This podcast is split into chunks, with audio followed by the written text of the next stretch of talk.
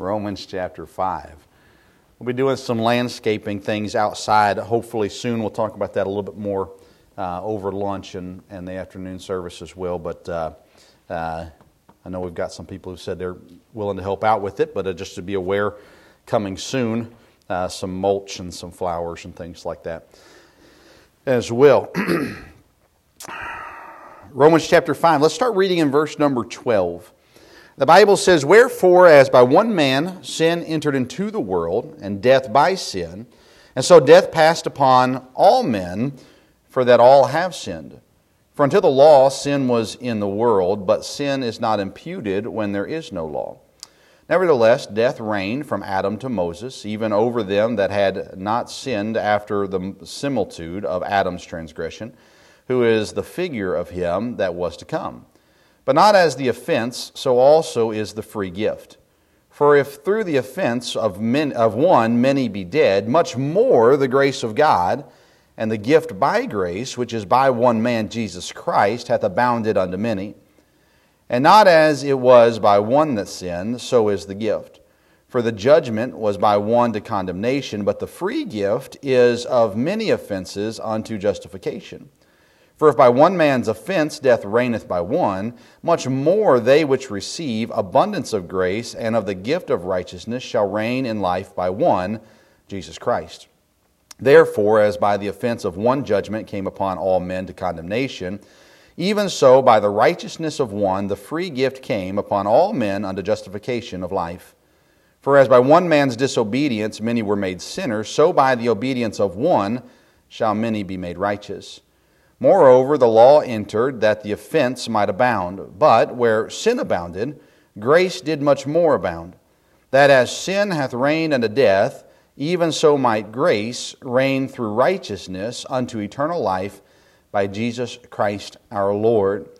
We're going to take a long look at verse number 20, at the end of the verse where it says, "But where sin abounded, grace did much more abound." And this morning, I want us to look at grace through the eyes of Christ, not just the grace receiving salvation, but giving grace, and how Christ views it for us and how we should view it for others.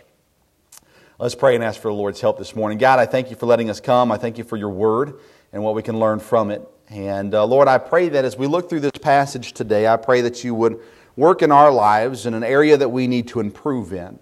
God, I pray that you would help us to treat others the way you treat us.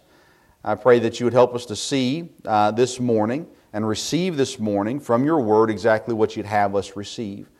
And God, I pray that you'd help me as I present it, that I would do it clearly and correctly. And I pray it in Jesus' name. Amen. We see this wonderful portion of Scripture that talks about how great the grace of God is, and how impactful that it is, and how influential that it is. And it's important to understand this morning, first of all, our first point is, by grace, God made a solution. By grace, God made a solution. And we see it in a couple of different verses. In verse number 12, we see Adam's sin. "Wherefore, as by one man sin entered into the world, and death by sin." We see that Adam's sin ultimately doomed us, right? By one man's sin, sin entered into the world. Before Adam's sin, there was perfection. There was sinlessness. We'll talk about the law a little bit this morning, but we see that the law that Adam had was, don't touch and don't eat of this tree. That was it.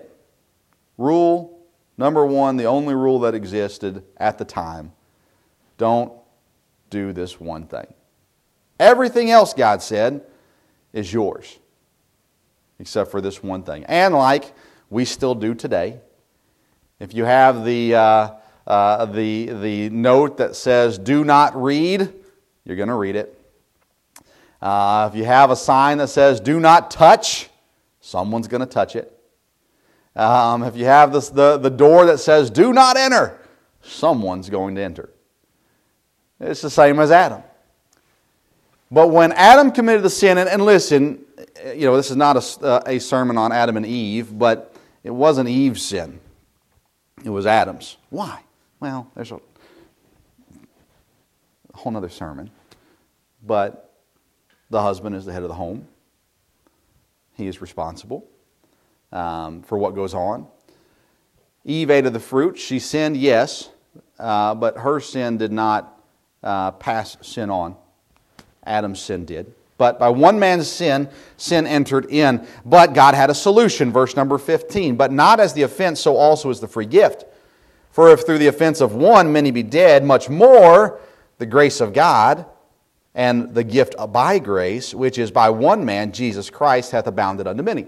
So with the problem, God gave the solution. And by grace, God made a solution for the problem. Adam sinned. All men now sin, and all women too, sin.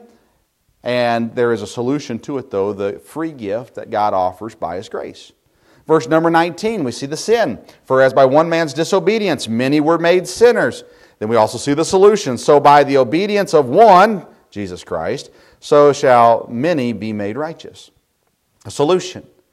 It's important to understand that grace provides a solution to the problem. The problem is sin, the problem is wickedness, the problem is unrighteousness. The solution is by grace.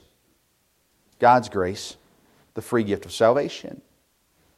Number two this morning, we're going to come back to grace, don't worry. Number two this morning, the law had its purpose. The law had its purpose. Verse number 20, the Bible says, moreover, the law entered that the offense might abound. The law reveals sin. I had this great sermon illustration that I forgot about this morning and didn't bring. Oh, it would have been dynamic. You would have loved it. So just take my word for it, okay? So law exists to reveal sin. The law is given, and those that break the law are clear. You can understand it. You can see it. And so the reason the law exists is to reveal the sin that is within us. There are many laws, I would assume, that you have not broken. But the 1 or 2 or 5 or 7 that you do break reveals your sin. Right? So we can look at the Ten Commandments. We're going to look at them actually a little bit here in a little bit. But you can look at the Ten Commandments and you can say, I'm good there, I'm good there. No, I'm not great there. I'm good there, good there, good there. Hey, I got 9 out of 10. I'm all right. But that one still reveals sin. If you're like me, you don't love speed limits. If it says 55, this is the problem, right? We can get into the government here. The problem is the government says, unofficially, as long as you're going 10 or less over the speed limit, you're okay. I'm not going to pull you over. Whatever. So, am I really breaking the law if they don't pull me over? The law reveals our sin. I know people who are strict about following the speed limit. Why? Because that's the law. I don't like those people. They're getting away. I got a schedule to keep, There are laws, most of us, I think, have never murdered anybody. I say most of us because I know about the one. But we don't break that law. But there are laws that we've broken. And the law reveals the sin. And so having the law present reveals the sin that is present as well. For, as it says, the law entered that the offense might abound. And then we see what we're going to spend the rest of our time on this morning is God's grace is not limited. And we see it in verse number 20 here. It says, but where sin abounded, grace did much more abound. That as sin hath reigned unto death, even so might grace reign through the righteousness unto eternal life by Jesus Christ our Lord. God was not surprised by sin. When He created Adam and He created Eve and He gave them the rule, the law, don't touch, don't eat of the fruit,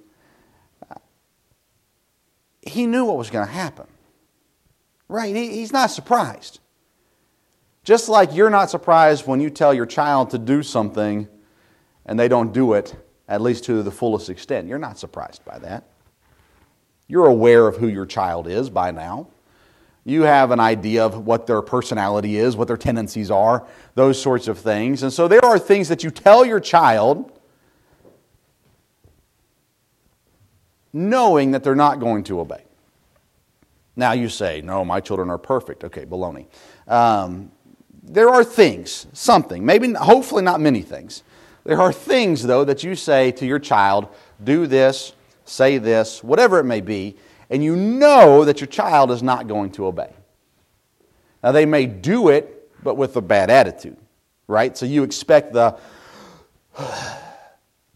or maybe your kid's a stomper, or maybe your kid is a whiner, or whatever it may be. You know that when you tell them to do something, they're not going to obey. It does not surprise you. God knows all things. So as limited as you are as a parent, knowing what your children are going to do, you still know some things about them. God knows everything. And so when he told Adam, don't eat of the fruit, and Adam ate of the fruit, God didn't go, what? No, he knew Adam was going to do it. But where sin abounded, grace did much more abound. Verse 21 says that sin reigns to death, but grace reigns to eternal life. What sins reign to death so that grace can abound instead? A sin of worshiping false gods. The first commandment. No other gods before me. The most important commandment. Love the Lord thy God with all thy heart, with all thy soul, and with all thy mind. What happens if someone breaks that law? Can grace abound? It can. What if someone dishonors their parents? We're all children, sons or daughters, and we've all dishonored our parents at some point in time. It's in the Ten Commandments, thou shalt not. Can grace abound? Yeah. What about someone who murders? Oh, that's a bad one. Oh man, that's like top of the list. I mean, that's really, really bad. Can grace abound? Yeah. What about someone who murders an innocent child? Oh, now we're really getting to it. Where sin abounds, grace did much more abound. Can you and I forgive someone? Show grace to someone who murders an innocent child? God can.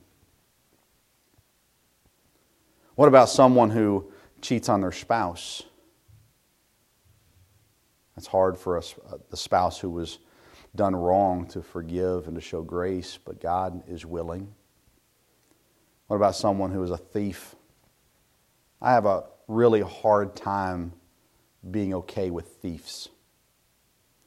Thieves. Not the oil, but the people. There is this, this mindset, man, I've worked hard. I've worked for what I have. I've saved. I've spent hard-earned money. I've done all these things, and someone just comes and takes it. Man, that gets me going. But God shows grace to them. Well, someone who covets, someone who lies, does grace abound? You see, for God it does. But maybe not in our lives. And I wonder sometimes if we are willing to follow the example of Christ in many ways, but when it comes to showing grace where it's needed, if we're willing to do so. Because that phrase in verse 20, where sin abounded, grace did much more abound. You've heard it said that the hospital is for the sick, The church is the same way. The righteous, the sinless person, the perfect person doesn't need church. The sinner does. And I think we all know this. We're sinners. We need church, for all have sinned. There is none righteous, no, not one.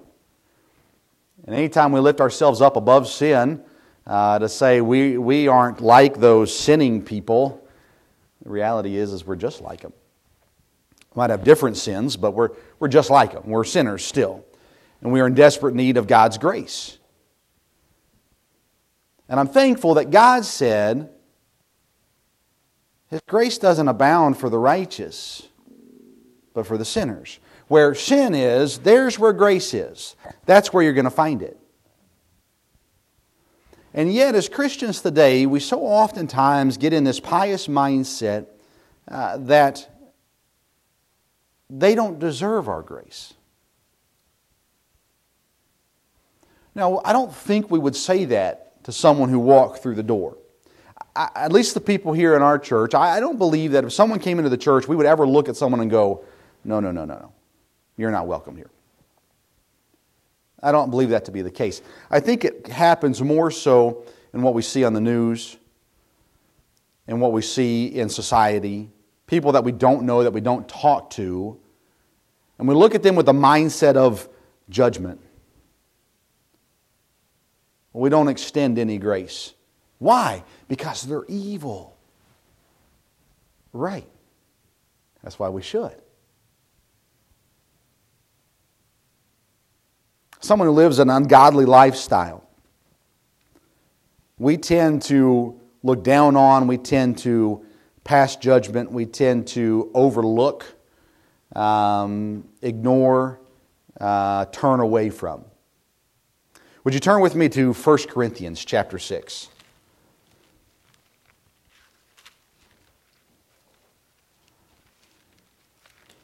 'Look at a couple quick practical things this morning from Scripture. 1 Corinthians chapter 6. Look in verse number 9. 1 Corinthians 6, starting in verse number 9. Know ye not that the unrighteous shall not inherit the kingdom of God? Be not deceived, neither fornicators, nor idolaters, nor abusers, nor adulterers, nor effeminate, nor abusers of themselves with mankind, nor thieves, nor covetous, nor drunkards, nor revilers, nor extortioners, nor shall inherit the kingdom of God. He gives a list there. Things that we would look at and say, okay, I'm not those things. Things that we look at and say, boy, those are bad. And oftentimes we get in this mindset of holding ourselves up to certain lists, but we ignore others. Look in verse number 11. And such were some of you, but ye are washed, but ye are sanctified, but ye are justified in the name of the Lord Jesus and by the Spirit of our God. What does he say? He says, where sin abounded, grace did much more abound. He lists all these sins, all these things of those who will not inherit the kingdom of God. And he says in verse 11, some of you were those things.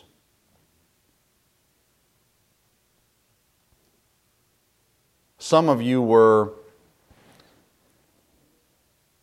fornicators. Some of you were idolaters. Some of you were adulterers. Some of you were effeminate. Some of you were abusers of yourselves. Some of you were thieves. Some of you were covetous. Some of you were drunkards. Some were revilers. Some were extortioners. But why aren't they anymore? Because grace abounded. I use the illustration all the time because I've heard it so often. Well, preacher, if I walk through into your church, the building will fall down. Talking about their past. Or maybe even their present. It's an excuse, of course, like anything else, why they aren't going to come to church, but they try to make it sound like they're sparing me and sparing our church the travesty of a church building collapsing because of their sin. But God says where sin abounded, grace did much more abound.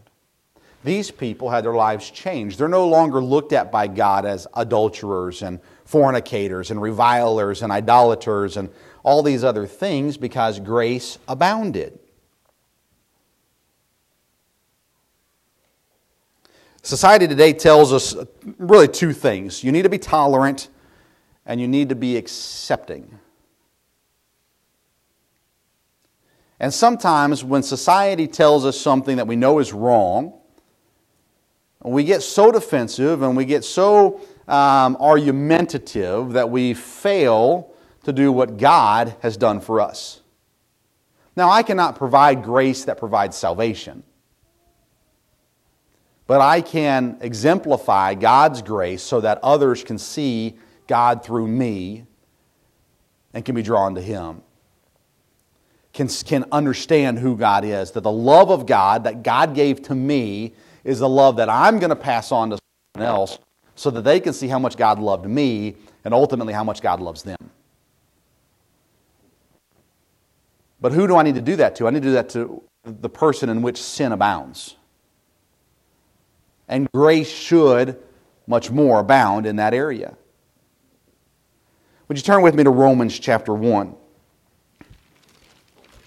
See, where society says be tolerant and accepting, the Bible says you can't do either one of those things.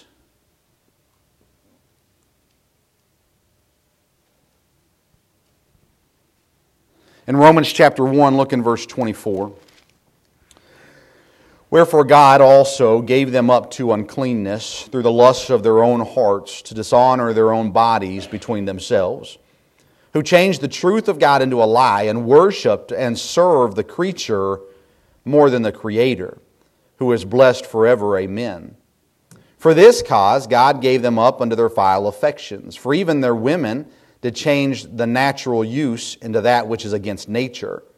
And likewise also the men, leaving the natural use of the woman, burned in their lust one toward another, men with men, working that which is unseemly, and receiving in themselves that recompense of their error, which was meat. We see here God condemning sin. Clearly, obviously, in black and white, you can't argue with it. It's there. God says it's unclean. It's wrong. It's vile. Look with me in verse 29. Because I would assume everybody in the room agrees, even without reading that verse or those verses, that that is sinful against God. Verse 29, being filled with all unrighteousness, fornication, wickedness, covetousness, maliciousness, full of envy, murder, debate, deceit, malignity, whisperers, backbiters, haters of God, despiteful, proud, boasters, inventors of evil things, disobedient to parents, without understanding, covenant breakers, without natural affection, implacable, unmerciful, who knowing the judgment of God, that they which commit such things are worthy of death, not only to do the same, but have pleasure in them that do them. It's interesting because we would look at verses 24 through 27 and go, oh yeah, man, that's bad. That's sinful, that's wrong. And then he continues with another list starting in verse 29, and many of those maybe you'd say don't apply, but then all of a sudden you see things like proud, whisperers, disobedient to parents, unmerciful. Well, that hits a little closer to home, at least in my life. In verse 32 it says, not only those that do those things, but them that have pleasure in them that do them, tolerance and acceptance. And we can look at these verses and we can say, okay, here's the list, here's the bad, here's the evil, here's the wicked. These things are against God. Excuse me.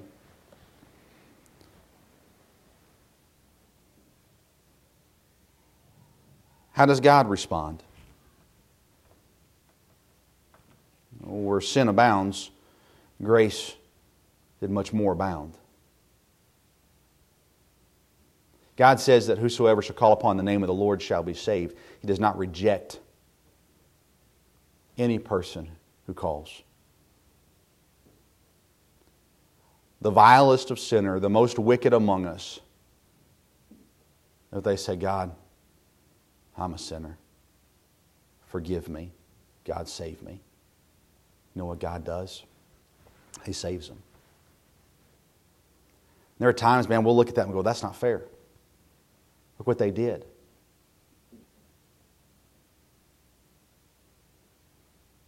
But God says they're the ones that need it the most.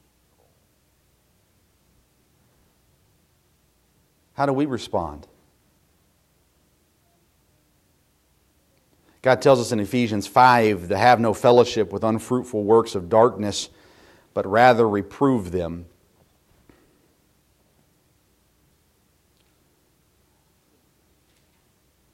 We tend to shun, judge, look down, turn our backs on the sinful in our eyes.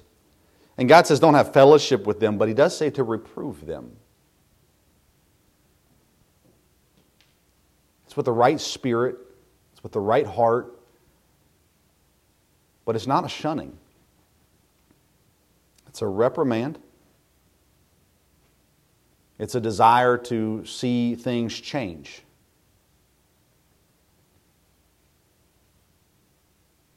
It is showing grace.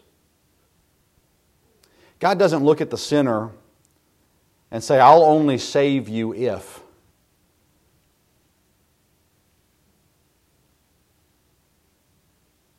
If you never make a mistake again. If you never sin again. God doesn't say that. And yet we seem to look at people and we say, we're only going to extend grace if you promise to do everything like I tell you to do it.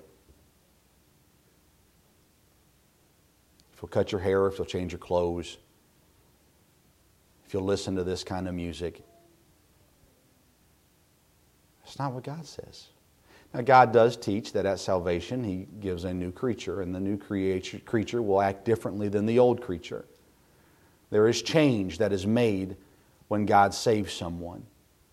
And anyone who tells you that they're saved but nothing in their life has changed, it's not our place to judge salvation, but I would question it. And I would be praying for them. And I'd be sharing the gospel with them, teaching the Bible to them.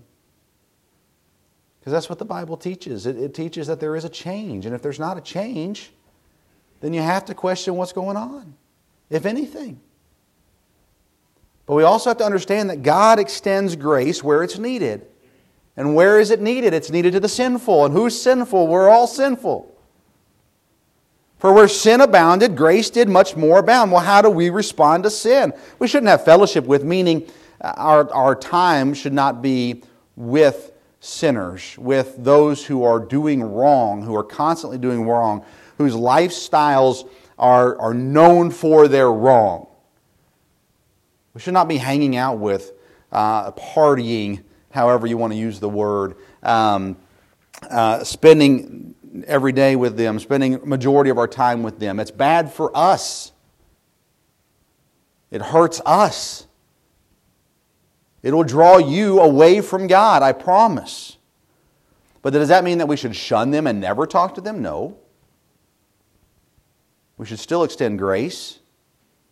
How do we do that? Well, God says to reprove them. The problem is, as Christians reprove people angrily, judgmentally. You're wicked.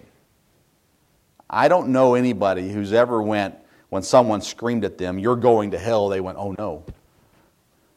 I don't want to do that. As a matter of fact, just like we do naturally, when someone comes at us in a very offensive move, we immediately go into defensive tactics. So if someone screams at someone walking down the street, you're going to hell, they're not going to repent. They're going to put up their defensive walls. and they're going to fight back. So we should reprove them, but we should do it in a godly manner. God, all throughout Scripture, from the Old Testament to the New Testament, reproves people. He sent the prophets in the Old Testament to preach repentance, the need for it. Why? Because what you're doing is wrong. Stop worshiping false gods. Stop your immorality. Stop all these things, or God is going to bring judgment. That's part of reproof. But they didn't storm in and yell and scream. They didn't wave their hankies and spit and slobber, as far as I know. But they spoke the truth, and as the Bible tells us to do this, you speak it in love. You're wrong. What you're doing is wrong. God hates what you're doing. And there's going to be a consequence. Turn to Him.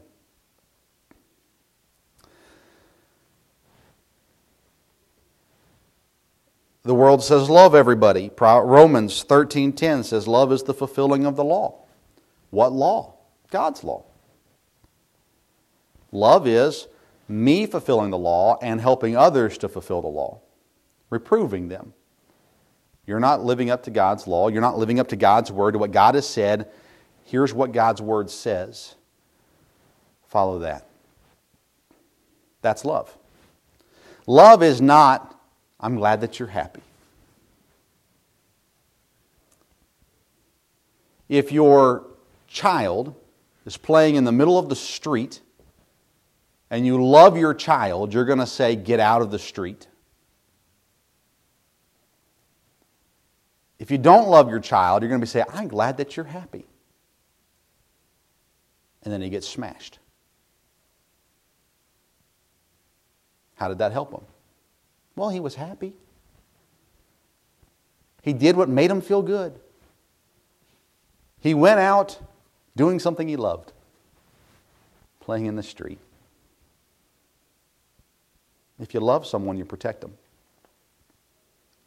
And if you understand who God is and what God does to sinners who don't accept His gift of salvation, you will do everything in your power to get them out of the street because you love them. We've got to have the right spirit. We've got to have the right motives. We have to have the right law. God's law, God's word. That's the rule book, if I can... I know that minimizes God's word, that we should follow. He lays it out for us. And yet we as Christians will look at people and we say, boy, they are so wicked, they are so sinful, they are so bad. Good riddance. But God looks at them and He says, where sin abounds, grace much more abounds. I grew up in a Christian home. My dad worked in the ministry. There has not been a day in my life where I was not a part of ministry. From the moment I was born until this very second, I have been in ministry. My childhood, I was, as they say, sheltered. I was protected, I was guarded from a lot of things. I was not exposed to many sins and vices in the world. Until a couple of years ago, I didn't know what weed smelled like. And then I caught my son. No, I'm just kidding. Then I started working pest control and going into people's homes. And now it's everywhere. I was never exposed to those things. I was what most would consider to be a very good kid. For most of my life, I was scared to death to get in trouble. I wasn't risking things. Mom said be home by whatever time. I was home. Dad said don't go there. I wouldn't go there. the boss or the people in charge said, don't do this, I wouldn't do it for most of my life. And people sometimes will look at my life and they'll be like, you know, you had it easy, and I did. But I still had sin in my life. I still did things wrong. I still lied, disobeyed my parents. And some people look at that and go, boy, that's nothing. Nothing compared to my life. But you know, sin abounded in my life. And I needed God's grace. And He gave it to me. And I have friends now who their growing up was different. Grew up in a broken home. Grew up around the drug scene. Spent time in prison. Did things that, man, if you would have told me when I was 12 that they did, I would have thought, oh my goodness, I hope I don't ever meet that person. They had sin in their life. Sin abounded. And grace was there for them too. And today, those people are in ministry, just like me. And I'm so thankful that God has shown me in my life that that's not bad. As a matter of fact, it's wonderful.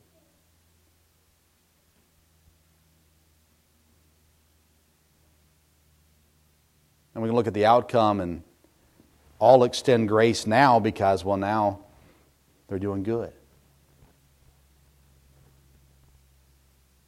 But they needed somebody, just as I did, as a sheltered child. The teenager in drug issues and sitting in prison needed someone to extend grace so they could learn about God's grace. And thankfully, for my friends, someone did. But what about you? What about me? What people in our lives are we not extending grace to? Because there's too much sin in their life. Because God says where sin abounds, grace should much more abound. And who's to say that that troubled individual living a wicked life can't be used by God in a wonderful and marvelous way? Someone has to extend some grace. God will.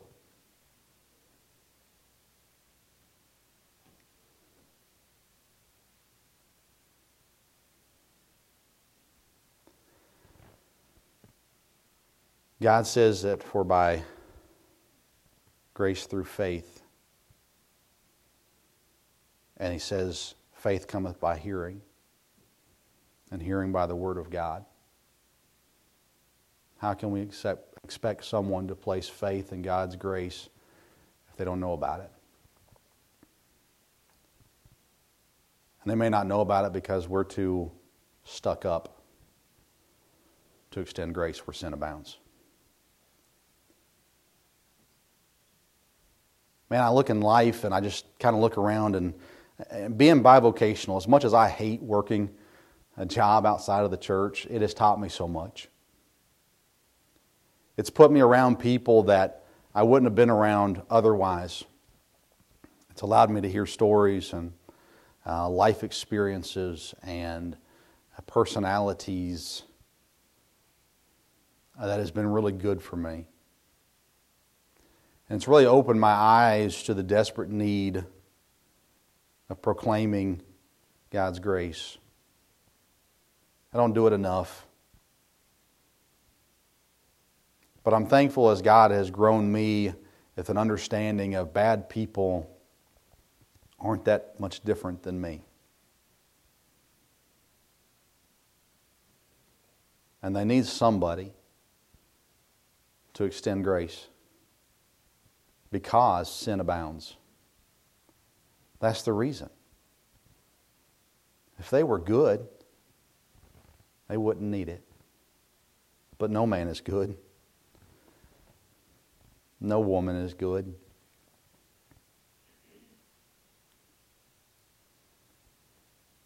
If God's grace abounds more where sin abounds, our grace should as well. God has shown that He's willing to forgive, to love, to help. No, we should too. And again, I think it happens more with the people we don't personally know. We can hate, which is a sin.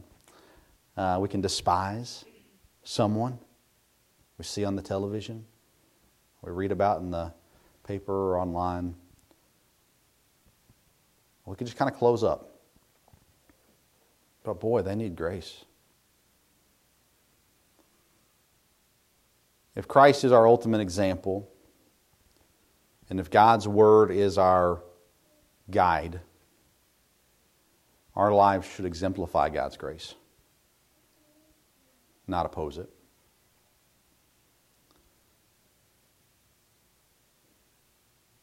We have to be careful that we don't spend so much time taking a stand that we spend no time proclaiming God's love. We have to do it biblically, right? We can't love everybody the way society tells us to, but we can love everybody the way God tells us to. We cannot accept people the way society tells us to, but we can accept them the way God tells us to. No one is too bad. No one is too wicked. No one is too sinful for God's grace. And the reality is they shouldn't be for ours either. Yes, we have to be wise. We can't put ourselves in a bad situation. For God is perfect and God is not susceptible as we are. But with God's wisdom, with God's help, with God's guidance, I think we can do better. I think we can do more. I know I can. So may God help us where sin abounds, that grace would much more abound. That we would get off our high horses and get away from our excuses for why we can't extend grace. And follow Christ's example.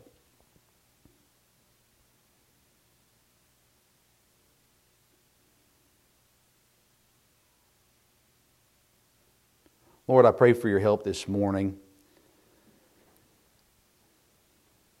We are naturally self-protective. We guard ourselves from danger. And in doing so, sometimes, Lord, I think we go further than we need to in closing down, and we don't extend love, mercy, and grace where it's most needed. We see other people do wrong and we immediately just think the worst. And God, I pray that you'd help us to soften. Lord, I pray that you would help us to open our eyes and our hearts. God, that we'd follow your word more closely. And I pray that you would help us where sin abounds, to make sure that grace abounds much more. Would you help us with the right spirit, the right heart, or with the right actions to show grace where it is needed most? Help us in our homes when sin abounds, that we'll show grace with each other, with our children. Lord, help us in our church. Lord, help us in our workplace, in our neighborhoods, in our society, in our cities, in our state, in our country. Lord, help us to view people as you view people, to love people as you love people, and to show grace as you've shown grace. Stretch us, expand us, grow us, and how we treat the people around us. I pray this in Jesus' name. With our heads bowed and our eyes